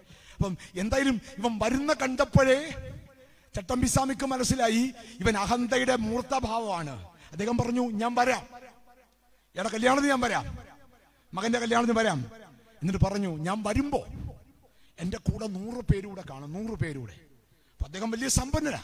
അദ്ദേഹം പറഞ്ഞു നൂറല്ല ആയിരം പോരട്ട്. കുഴപ്പമില്ല. അങ്ങനെ കല്യാണ ദിവസമായി. കല്യാണ ദിവസമായപ്പോ ആദ്യം കല്യാണത്തിന്റെ സമയമായപ്പോ ആ വീട്ടിൽ ചട്ടമ്പിസ്വാമി ചെല്ലുകയാണ്. ചെന്നപ്പോ ഇദ്ദേഹം മതോന്മത്തനായി ഇങ്ങനെ നിപ്പുണ്ട്. എല്ലാവരെയൊക്കെ സ്വീകരിച്ചുകൊണ്ട് ചട്ടമ്പിസ്വാമിയെ കണ്ടുകൊണ്ട് ആതിരവോട് അടുത്ത് വന്നു. എന്നിട്ട് ചോദിച്ചു എന്തിയേ? അങ്ങയുടെ നൂറ് പേരെന്തിയേ? അദ്ദേഹം പറഞ്ഞു ഊണുകാലമായോ പറഞ്ഞു ഊണുകാലമായി അപ്പോൾ ചട്ടമ്പിസ്വാമി കയ്യാട്ടി വിളിച്ചു വരട്ടെന്ന് പറഞ്ഞു. നോക്കുമ്പോ ഉണ്ട് നൂറ് നായ്ക്കളാണ് കയറി വരുന്നത്. നൂറ് ശുനകന്മാർ കയറി വരിക. വന്നിട്ട് അവരെല്ലാം കസേരയിരുന്നു. എന്നിട്ട് ഊണ് കഴിക്കാൻ തുടങ്ങി. ഇത് കണ്ടപ്പോൾ ഉന്നതന്മാരായ ഗസ്റ്റുകളൊക്കെ പെറുപുറത്തിറങ്ങിപ്പോയി ആ വേദി മുഴുവൻ ആകെ ദുഃഖമായി. എന്നിട്ട് ആ ഒരു സംഭവം അവിടെ ആകെ ഒരു ബഹളമായി. ഈ മനുഷ്യൻ വല്ലാതെ നിൽക്കുകയാണ്. എന്നിട്ട് ചട്ടമ്പിസ്വാമികൾ പറയുന്ന ഒരു മറുപടി ഉണ്ട് ഈ മനുഷ്യനോട്. എന്താ പറയുന്നത് അറിയാമോ ഇവർ ആരെന്ന് നിങ്ങൾക്കറിയാവോ? എന്നിട്ട് പറയുന്ന ഇതാ കഴിഞ്ഞ ജന്മത്തിൽ ഇവർ ദുഷ്പരാക്രമശാലികളായിരുന്നു ഈ ഭൂമിയിൽ അഴിമതി കാട്ടി ഭരിച്ചു മടങ്ങിപ്പോയവരാണ്. ഇതിനകത്ത് മജിസ്ട്രേറ്റ് ഉണ്ട് രാജാക്കന്മാരുണ്ട് എല്ലാവരും ഉണ്ട്. ഈ ജന്മത്തിൽ അവർ പറഞ്ഞത് എന്തായിട്ടാണ്? എന്തായിട്ടാണ്? നായായിട്ടാണ്. അതുകൊണ്ട് ഇവർ ഈ ജന്മത്തിൽ ഒരു നേരത്തെ ഭക്ഷണം നല്ല ഭക്ഷണം കഴിച്ചിട്ട് ഒത്തിരി കാലമായി. ഇതിനകത്തിരിക്കുന്നത് മന്ത്രിമാരുണ്ട്. ഇതിനകത്തിരിക്കുന്നത് രാജാക്കന്മാരുണ്ട്. ജനങ്ങളെ പിഴിഞ്ഞ് കൈക്കൂലി വാങ്ങിച്ചവന്മാരുണ്ട്. അഴിമതി കാണിച്ചവന്മാരുണ്ട്. ഇവന്മാരൊക്കെ ഇവിടെ ഇരിപ്പുണ്ട്. ഇവന്മാർക്ക് ഒരു നേരത്തെ ഭക്ഷണം കൊടുത്തില്ല മോശമല്ലേ? ഈ ജന്മത്തിൽ. അതുകൊണ്ട് ഞാൻ ഇവന്മാരെ വിളിച്ചത്. ഈ മനുഷ്യൻ തകർന്നു നിൽക്കുക നമുക്ക് പുനർജന്മത്തിലൊന്നും വിശ്വാസമില്ലെങ്കിലും ചട്ടമ്പിസ്വാമി പഠിപ്പിച്ച ഒരു വലിയ പാഠമുണ്ട്. എന്താ പാഠം എന്നറിയാവോ? എടാ നാളെ നിന്റെ അവസ്ഥയും എന്തുപോലാണ്? എന്തുപോലെ? ഈ നായയുടെ കൂട്ടാണ്. ഈ നായയുടെ കൂട്ട. ഇന്ന് പുനർജന്മമൊന്നും വേണമെന്നില്ല. ഈ അധർമ്മം പ്രവർത്തിക്കുന്നവൻ ഈ ജന്മത്തിൽ തന്നെ ആരുടെ കൂട്ടാവുമെന്ന് അറിയാവോ നായയുടെ കൂട്ടാകും. നമ്മൾ കണ്ടോണ്ടിരിക്കുക. നീ നീ അധർമ്മത്തിലൂടെ സമ്പാദിക്കുന്നതൊക്കെ ഒരു നിമിഷം മതി. ഇതുപോലെയായി മാറാൻ. അപ്പോൾ നമ്മൾ ഓർക്കണം. അല്ലെങ്കിൽ നമ്മൾ ചിന്തിക്കണം. നമ്മൾ ദൈവത്തിന് വിട്ടുകൊടുക്കണം. നിങ്ങൾ രാവിലെ ജോലിക്ക് ഇറങ്ങുമ്പോൾ അല്ലെ? നിങ്ങൾ ഏത് ജോലിയുമായി കൊള്ളട്ടെ? നിങ്ങൾ ആരുമായിട്ട് ആലോചിക്കണം? ദൈവവുമായിട്ട്. ഒരു കൺസൾട്ട് നടത്തിയ ദൈവത്തിന് വിട്ടുകൊടുത്തേ. ഈ ആന്ധ്രയിൽ കഴിഞ്ഞ ദിവസം കണ്ടൊരു വാർത്തയാ. ഒരു സ്ത്രീ ഒരു മജിസ്ട്രേറ്റിനെ കാണാൻ വേണ്ടി വന്നു. അവർക്ക് മേപ്പോട്ട് കയറാൻ വയ്യ താഴെ വന്ന് തിണ്ണയിലിരിക്കുക. ആരോ കോടതി ജീവനക്കാർ പറഞ്ഞു. ഒരു സ്ത്രീ താഴെ ഇരിപ്പുണ്ട് ആ മജിസ്ട്രേറ്റ് മുകളിൽ നിന്ന് താഴെ വന്ന് ആ സ്ത്രീക്കൊപ്പം ആ എല്ലാവരും കയറി വരുന്ന പടിയിലിരുന്ന് അവരുടെ പരാതി എഴുതി പരാതി പരിഹരിച്ചു കൊടുക്കുന്നുണ്ട്. കാരണം എന്താ അറിയോ ആലോചനകളെ ദൈവത്തിന് വിട്ടുകൊടുത്തൊരു മനുഷ്യന് മാത്രമേ അത് ചെയ്യാൻ പറ്റത്തുള്ളൂ. ആലോചനകളെ ദൈവത്തിന് വിട്ടുകൊടുത്തവർക്ക് അത് ചെയ്യാൻ പറ്റത്തുള്ളൂ. അതുകൊണ്ടാണ് കർഷകരായ നമ്മുടെ പിതാക്കന്മാർ കൃഷിയിടത്ത് വിതയ്ക്കുന്നതിന് മുമ്പ് അവർ ദൈവത്തോട് എന്ത് ചെയ്തിരുന്നു? ആലോചന കഴിച്ചിരുന്നു. അതുകൊണ്ട് ദൈവത്തിന് വിട്ടുകൊടുക്കണം. ദൈവിക ചിന്തയ്ക്ക് വിട്ടുകൊടുക്കണം. അതുകൊണ്ട് നമ്മൾ പ്രാർത്ഥിക്കുന്നത്. വിശുദ്ധ മത്തായി സുവിശേഷം ആറാധ്യായം പത്താം വാക്യം. നിന്റെ ഇഷ്ടം പോലെ അതായത് നിന്റെ ഇഷ്ടം സ്വർഗത്തിലെ പോലെ ഭൂമിയിലും ആകണേ ഭൂമി സ്വർഗമായി മാറും കേട്ടോ. നമ്മൾ ഓരോരുത്തരും നമ്മുടെ ഇഷ്ടങ്ങളെ ദൈവത്തിനൊന്ന് വിട്ടുകൊടുത്ത്. മറിയാമൻ രൂതര സ്വർഗമായതുപോലെ നമ്മുടെ വീട് സ്വർഗമാകും വ്യക്തി ജീവിത സ്വർഗമാകും നമ്മുടെ സാമൂഹ്യ ജീവിത സ്വർഗമാകും താല്പര്യമുണ്ടോ? താല്പര്യമുണ്ടോ? ദൈവത്തിന് ഹിതം വിട്ടുകൊടുക്കാൻ താല്പര്യമുണ്ടോ? അവൻ പതിരു തിരിച്ച് നിന്നെ നട്ടലുള്ളവനാക്കി അവൻ തീർക്കും പ്രിയപ്പെട്ടവരെ. മൂന്നാമത്തെ ചിന്ത വളരെ വേഗം പറഞ്ഞ് ഞാൻ അവസാനിപ്പിച്ചു കൊള്ളാം. മൂന്നാമത്തെ ചിന്ത ഇതാണ്. ദൈവവുമായിട്ടുള്ള ചങ്ങാത്തമാണ് ദൈവികാലോചന. ദൈവവുമായിട്ടുള്ള ചങ്ങാത്തമാണ് ദൈവികാലോചന. ചങ്ങാതി. ചങ്ങാതി എന്ന് പറഞ്ഞ എന്താ? ദൈവം ഒരു വ്യത്യസ്തനായ ചങ്ങാതിയാ. അവൻ ചങ്ങാതിമാരെ ഉണ്ടാക്കിയത് സ്റ്റേറ്റസ് നോക്കിയാണോ? ആണോ? അവന്റെ സ്റ്റേറ്റസിന് ചേർത്ത് വെക്കാൻ പറ്റിയ ഒരുത്തരി ഭൂലോകത്തുണ്ടോ? ഇല്ല. എന്നിട്ടും അവൻ പോയി. എന്തിനാ? മുക്കുവ സുഹൃത്തുക്കളെയും ചുങ്കക്കാരെയൊക്കെ തന്നോട് ചേർത്ത് വെക്കാൻ അവൻ പണം നോക്കിയില്ല കുടുംബം നോക്കിയില്ല അവന്റെ പാരമ്പര്യം നോക്കിയില്ല വിദ്യാഭ്യാസം നോക്കിയില്ല. അവൻ ചേർത്ത് വെച്ചു. ആലോചനകളിൽ അവൻ നമ്മളെ ചേർത്ത് വെക്കാൻ ആഗ്രഹിക്കുന്നുണ്ട്. അവന്റെ ചങ്ങാതിയാവാൻ നമുക്ക് ആഗ്രഹമുണ്ടോ? ദൈവത്തെ ദൈവിക ദൈവത്തിന്റെ ഒരു സുഹൃത്തായി ദൈവത്തിന്റെ സ്നേഹിതനായി മാറുവാൻ നമുക്ക് താല്പര്യമുണ്ടോ? ദൈവത്തെ ചങ്ങാതിയാക്കുന്നവന് ദൈവത്തിന് നെഞ്ചിലൊരൽപ്പ് ഇടം കൊടുക്കുന്നവനെ മറ്റുള്ളവനെ അറിയാൻ പറ്റത്തുള്ളൂ. അതുകൊണ്ടാണ് വിശുദ്ധ ലൂക്കോസിന്റെ സുവിശേഷം ഒന്നാം അധ്യായം മുപ്പത്താറാം വാക്യം. സാധാരണഗതി പദവിയൊക്കെ കിട്ടുമ്പോൾ അഹങ്കാരം കാണിക്കേണ്ടതാ. വിശുദ്ധ മറിയത്തിന് ദൈവിക പദവി കിട്ടിയപ്പോൾ പോയേക്കുന്നു. ആരെ ശുശ്രൂഷിക്കാനാ? ആരെ ശുശ്രൂഷിക്കാനാ? എലിസബത്തിനെ ശുശ്രൂഷിക്കാൻ. കാരണം എന്താ? കാരണം എന്താ? ഒടയ തമ്പുരാൻ അവിടെ ചങ്ങാതി അവിടെ നെഞ്ചിൽ അവിടെ ഹൃദയത്തിനുള്ളിൽ ആരുണ്ട്? ക്രിസ്തു. ഹൃദയത്തിനുള്ളിൽ ക്രിസ്തു കൂട്ടായവനെ ശുശ്രൂഷയുടെ ലോകം സൃഷ്ടിക്കാനായിട്ട് കഴിയത്തുള്ളൂ. ആരാ സുഹൃത്ത്? വാൾട്ടർ വിൻഷൽ പറയുന്നുണ്ട് British columnist U S columnist ആണ്. അദ്ദേഹം ന്യൂസ് കമന്ററി കമന്റേറ്റർ ആണ്. അദ്ദേഹം റൈറ്റർ ആണ്. വോൾട്ടർ വിൻഷൽ അദ്ദേഹം പറയുന്നു a real friend is one who walks when rest of the world walks out എല്ലാവരും പടിയിറങ്ങി പോകുമ്പം കൂടെ നടക്കുന്നവനാണ് ആര്? ആര്?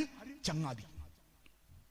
എല്ലാരും പടിയിറങ്ങി പോകുമ്പോഴേ എല്ലാരും ഉറ്റപ്പെടുത്തുമ്പോഴേ എല്ലാരും പഴിക്കുമ്പോഴേ കൂടെ നടക്കുന്നവരാണ് ആര്?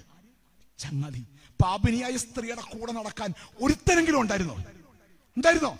ഇല്ല. എല്ലാരും ഒറ്റപ്പെടുത്തി അവളെ. ഒറ്റപ്പെടുത്തി അവിടെ കൂടെ നിന്നവൻ ആരാ? ആരാ? എല്ലാരും പടിയിറങ്ങി പോയപ്പോഴും പടിയിറങ്ങാത്ത ഒരു യേശു നമ്മുടെ ജീവിതത്തിലുണ്ട്. മറക്കരുത്. രക്തസ്രാവക്കാരിയായ സ്ത്രീയുടെ ശബ്ദം ആരും കേട്ടില്ല. പക്ഷേ ജനക്കൂട്ടത്തിനിടയിലെ അവളുടെ സ്പർശം തിരിച്ചറിഞ്ഞ ഒരു കർത്താവുണ്ട് പ്രിയപ്പെട്ടവരെ. ഈ രാത്രി നീ വിശ്വാസത്തോടെ അടുത്തേക്ക് വന്നേ. നിന്നെ ആർക്കും വേണ്ടായിരിക്കും. പക്ഷേ നിന്നെ ആർക്ക് വേണം? നിന്നെ ആർക്ക് വേണം? കർത്താവിന് വേണം. നിന്നെ കർത്താവിന് വേണം പ്രിയപ്പെട്ടവരെ. അതുകൊണ്ട് ആ സ്നേഹത്തിന്റെ സ്പന്ദനം അറിയണമെങ്കിൽ എവിടെ ഇരിക്കണമെന്ന് അറിയാവോ കുരിശിന്റെ ചാരയൊന്നിരിക്കണം. കുരിശിന്റെ ചാര് നമ്മളൊന്നിരുന്നെങ്കിലേ യേശു ക്രിസ്തുവിന്റെ ഹൃദയ സ്പന്ദനം തിരിച്ചറിയുവാനായിട്ട് നമുക്ക് സാധിക്കത്തുള്ളൂ. അതുകൊണ്ടാണ് ഡേവിഡ് ടൈസൺ പറയുന്നുണ്ട് true friendship comes when silence between two people is comfortable രണ്ട് വ്യക്തികൾ മൗനമായി സ്വസ്ഥമായി ഇരിക്കുന്നിടത്താണ് ചങ്ങാത്തത്തിന്റെ പൂക്കൾ വിടരുന്നത്. യേശുവിനെ നിനക്കൊരു സുഹൃത്തായി വേണോ? ഞാൻ പറയും കുരിശിന്റെ ചോട്ടി വന്ന് കുറച്ചു നേരം ഇരുന്ന് ധ്യാനിക്കണം. യേശുവിനെ സുഹൃത്തായിട്ട് വേണോ? ക്രിസ്തുവിന്റെ ക്രൂശിന്റെ ചാരയിരുന്ന് നമ്മൾ ശാന്തമായി ധ്യാനിക്കണം. നമ്മുടെയൊക്കെ ജീവിതം തീർത്ഥാടനമാണെന്നേ. നമ്മുടെയൊക്കെ ജീവിതം തീർത്ഥാടന. അല്ലേ ആ തീർത്ഥാടനത്തിന്റെ ഭാവം കിടക്കുന്നോണ്ടാ. നമ്മൾ എന്ത് പോകുന്ന? പുണ്യസ്ഥലങ്ങളൊക്കെ കാണാൻ പോകുന്നത് ഈ അടുത്ത സമയത്ത് ഒരു ദമ്പതികൾ വന്ന് പറഞ്ഞു അച്ഛ അച്ഛൻ എരിശലേമിൽ പോയിട്ടുണ്ടോ. ഇല്ല. ഞങ്ങൾ എട്ടാമത്തെ തവണയാ പോന്നെ. ഞങ്ങൾ എട്ടാമത്തെ തവണയാ പോന്നേ. പക്ഷേ വീട്ടിൽ അപ്പന് വെള്ളം കൊടുത്തിട്ട് മാസങ്ങളായി. വീട്ടിൽ അപ്പന് വെള്ളം കൊടുത്തിട്ട് മാസങ്ങളായി. എരിശിലാമി പോവുക. എട്ടാമത്തെ തവണ. ക്രൂശിന്റെ ചാരത്ത് യോഹന്നാനെ അമ്മയെ ഏൽപ്പിച്ച് വെള്ളം കൊടുത്ത ക്രിസ്തുവിനെ കാണാൻ വേണ്ടിയാണ്. വെള്ളം കൊടുക്കാത്ത ചാക്കോച്ചനും അറിയാമയുടെ എവിടെ പോന്ന്? എവിടെ പോന്ന്? എരിശലേമി പോന്നത്. അനുതാപമില്ലാത്ത മനസ്സുമായിട്ടാണ് ചക്ക നർത്തമുള്ള ഗത്സമന കാണാൻ പോകുന്നത്. ചക്കെന്ന് പറഞ്ഞ സ്വയം ഇല്ലാതായി എണ്ണയായി മാറുക എന്നുള്ളതാ. ഇത് ഹൃദയത്തിന് അലിവ് ഒട്ടുമില്ലാത്തവനാണ് എട്ടാമത്തെ തവണ എവിടെ പോകുന്നത്? യരുശലേമി പോകുന്നത്. എന്താണ് നിന്റെ തീർത്ഥാടനം? ഒന്നോർത്തെ. മാതാവിന്റെ പെരുന്നാൾ ഒരു തീർത്ഥാടനമാണ്. ഈ തീർത്ഥാടനത്തിൽ വരുമ്പോൾ ഇവിടുത്തെ ചെമ്പിനകത്ത് കൊണ്ടുവന്ന് അരി വെച്ചിട്ടൊന്നും കാര്യമില്ല. വീട്ടിൽ അപ്പനും അമ്മയ്ക്കും അരി വെക്കാൻ വാങ്ങിച്ചു കൊടുക്കാതെ ദൈവമാതാവിന് നിന്റെ അരിയും നിന്റെ പായസവും നിന്റെ നേർച്ചയൊന്നും വേണ്ട. ബോധം നമ്മുടെ മനസ്സിലുണ്ടായിരിക്കണം. എന്തിന്? ഹൈന്ദവ സഹോദരങ്ങൾ ശബരിമലക്ക് പോലോ എന്തിനാ? പതിനെട്ടാം പടി കയറുക. പതിനെട്ടാം പടി കയറുക. പതിനെട്ട് എന്ന് പറഞ്ഞ വാക്കിന് അവരുടെ സംസ്കാരത്തിൽ വലിയ അർത്ഥമുള്ളത്. വിജ്ഞാനശാഖ പതിനെട്ടെണ്ണമാണ് ധർമ്മശാസ്ത്ര ഗ്രന്ഥങ്ങൾ പതിനെട്ടെണ്ണമാണ് യോഗസിദ്ധികൾ പതിനെട്ടെണ്ണമാണ്. ആയുധവിദ്യ പതിനെട്ടെണ്ണമാണ്. യുദ്ധമുറകൾ പതിനെട്ടെണ്ണമാണ്. കളരി പതിനെട്ടെണ്ണമാണ്. ഗണങ്ങൾ വാദ്യങ്ങൾ ആചാരം ഇന്ദ്രിയങ്ങൾ. പഞ്ചേന്ദ്രിയം അഞ്ച് കർമ്മേന്ദ്രിയ അഞ്ച് പഞ്ചഭൂതങ്ങൾ അഞ്ച് പതിനഞ്ച്. പിന്നെ മനസ്സ് ശരീരം മനസ്സ് ബുദ്ധി അഹങ്കാരം ഇങ്ങനെ പതിനെട്ടെണ്ണമാണ്. അപ്പൊ പതിനെട്ടാം പടി കയറുമെന്ന് പറഞ്ഞാൽ ഇതിനെയെല്ലാം അതിജീവിച്ച് മുകളിൽ ചെല്ലുവാന്ന. മുകളിൽ ചെല്ലുമ്പോഴാ അവൻ അവിടെ വായിക്കുന്നത്. എന്താ വായിക്കുന്നത്? തത്വമസി. ഈ പതിനെട്ടിനെ ഈ ലോകത്തുള്ള സർവ അറിവും പൂർണമാകുന്നത് ഈ പതിനെട്ടിന്റെ മുകളിൽ ചെല്ലുമ്പോഴാ. അന്നേരം അവൻ മനസ്സിലാക്കുന്നു. എന്താണ്? എന്റെ അകത്തും അവന്റെ അകത്തും ഇരിക്കുന്ന സാധനം ഏതാ? ഒന്നാണ്. എന്റെ ഉള്ളിലും അവന്റെ ഉള്ളിലിരിക്കുന്ന ഒന്നാണ്. അപരനെ മനസ്സിലാക്കുക. ഇത് മനസ്സിലാക്കാൻ മറിയാമിന് കഴിഞ്ഞു. നമുക്കോ? നമുക്കോ? അപരനെ മനസ്സിലാക്കാത്തോനാ? എട്ട് നോമ്പും പതിനഞ്ച് നോമ്പും കൊണ്ടാടുന്നു. അപരന്റെ വേദന അറിയാത്തോനാ? അപ്പോൾ ഈ പതിനെട്ടാം പടി എന്നിട്ട് തിരിച്ചറിഞ്ഞു വരുമ്പോ ഉണ്ടല്ലോ നാറാണത്ത് പ്രാന്തം ഉരുട്ടിവിട്ട കല്ലിന്റെ കൂട്ടം വരുന്നത്. ഇത്രയും അറിവ് പ്രാപിച്ചവൻ താപ്പോട്ട് വരിക എന്ന് പറഞ്ഞാൽ പതനമാ നടക്കുന്നേ. തീർത്ഥാടനം അർത്ഥമുള്ളതായി മാറണമെങ്കിൽ പതിനെട്ടാം പടി ചവിട്ടിയവൻ തിരിച്ചറിയണം അപരസ്നേഹത്തെ പറ്റി അല്ലേ? ഇനി ഇസ്ലാമിൽ ഹാജിമാരാകുക ഹജ്ജിന് പോവുക. പഞ്ച സൂക്തങ്ങളിൽ പ്രധാന പഞ്ച ശീലങ്ങളിൽ ഒന്ന് പ്രധാനപ്പെട്ട ഒന്നാണ് എന്തെന്നറിയപ്പെടുന്നത് പഞ്ചസ്തൂപങ്ങൾ. അതിൽ ഒന്നാണ് എന്തെന്നറിയപ്പെടുന്നത്? ഹജ്ജിന് പോവുക. ഹജ്ജിന് പോകുന്നതിന് മുമ്പ് എല്ലാവരുമായി നിരപ്പായി ഹജ്ജിന് പോയിട്ട് തിരിച്ചു വരുന്നവൻ പാപം കൂടാതെ ജീവിക്കണമെന്ന് അല്ലേ? എന്റെ ഒരു അടുത്ത മുസ്ലിം സുഹൃത്ത് പറഞ്ഞു അതുകൊണ്ട് വെച്ചാൽ പിന്നെ പാപം കൂടാതെ ജീവിക്കണമെന്നുള്ളത് കൊണ്ടാണ് കഴിവതും ഒക്കെ ഏകദേശം തീരാറാകുമ്പോൾ എവിടെ പോന്നെ? ഏ? ആ പിന്നെ പോയിട്ട് വന്നാൽ പെട്ടെന്ന് അങ്ങ് തീർന്നോളൂ എന്നുള്ളത് കൊണ്ട് കഴിവതുമൊക്കെ പ്രായമാകുമ്പോഴാ എവിടെ പോകുന്നത്? ഹജ്ജിന് പോകുന്നത്. പക്ഷെ ഒരു കാര്യം ഓർത്തോണം. നീ ഹാജിയാണെന്ന് പറഞ്ഞിട്ട് കാര്യമില്ല. നീ നീ പരമകാരുണ്യവാനായ തമ്പുരാനുമായുള്ള ബന്ധത്തിൽ നീ ജീവിക്കണം. അപ്പോൾ എട്ടു നോമ്പ് ആരാഴിപ്പള്ളി കൊണ്ടാടുക. ഇതൊരു തീർത്ഥാടനമാണ് അല്ലേ? എട്ടാമത്തെ പ്രാവശ്യം എരിശിലേമ്പി പോകാൻ പോകുന്നവണൊക്കെ ആയിരിക്കരുത് എന്തിനു കൊള്ള എന്ത് കൊണ്ടാടേണ്ടത്? ആരാഴിപ്പള്ളിയിലെ പെരുന്നാൾ നമ്മൾ കൊണ്ടാടേണ്ടത്. അപ്പോൾ അവിടെ നമ്മളൊന്ന് ഓർക്കണം. നിന്റെ നെഞ്ചിനുള്ളിൽ ക്രിസ്തുവിന് ഒരൽപ്പം ഇടമുണ്ടോ? ഇത് മാത്രം നോക്കിയാൽ മതി. നിന്റെ നെഞ്ചിനുള്ളിൽ ക്രിസ്തുവിന് ഒരല്പം ഇടമുണ്ടോ? എന്റെ ക്രിസ്തു എന്റെ ചങ്ങാതിയാണ്. ക്രിസ്തു എന്റെ ചങ്ങാതിയാണ്. ഈ ഒരു ബോധ്യം നമ്മുടെ ഹൃദയത്തിൽ നിറയട്ടെ. വിശുദ്ധ മറിയാമിന്റെ ജീവിതത്തിന് തുടക്കത്തിൽ ഞാൻ കൊടുത്ത വ്യാഖ്യാനം ഇതാണ് ആലോചന അമൃതം. ദൈവവുമായി ആലോചിച്ച് അമൃത് പോലെ അനശ്വരമായ ഒരു ജീവിതമാണ് ആരുടേത്? മാതാവിന്റെത്. ദൈവവചന ധ്യാനത്തിലൂടെ. ദൈവ ഇഷ്ടത്തിന് വിട്ടുകൊടുത്തതിലൂടെ ദൈവത്തിന് നെഞ്ചിൽ ഒരല്പം ഇടം കൊടുത്തതിലൂടെ ധന്യമായ ഒരു ജീവിതം വിശുദ്ധ മറിയമിന് നിറവേറ്റാൻ കഴിഞ്ഞു. എന്റെ ദൈവമേ ഞങ്ങളുടെ ഇത് ഈ തീർത്ഥാടനം അനുഗ്രഹപ്രദമായി തീരാൻ നെഞ്ചിനുള്ളിൽ ക്രിസ്തു ക്രിസ്തുവുണ്ടോ നെഞ്ചിനുള്ളിൽ ക്രിസ്തു ക്രിസ്തുവുണ്ടോ നെഞ്ചിനുള്ളിൽ ക്രിസ്തുവുണ്ടോ ആയത് പിതാവിന്റെയും പുത്രന്റെയും പരിശുദ്ധാത്മാവിന്റെയും നിസ്തുല നാമത്തിൽ തന്നെ.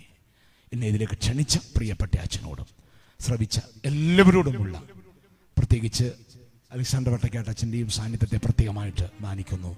ദൈവം എല്ലാവരെയും അനുഗ്രഹിക്കട്ടെ.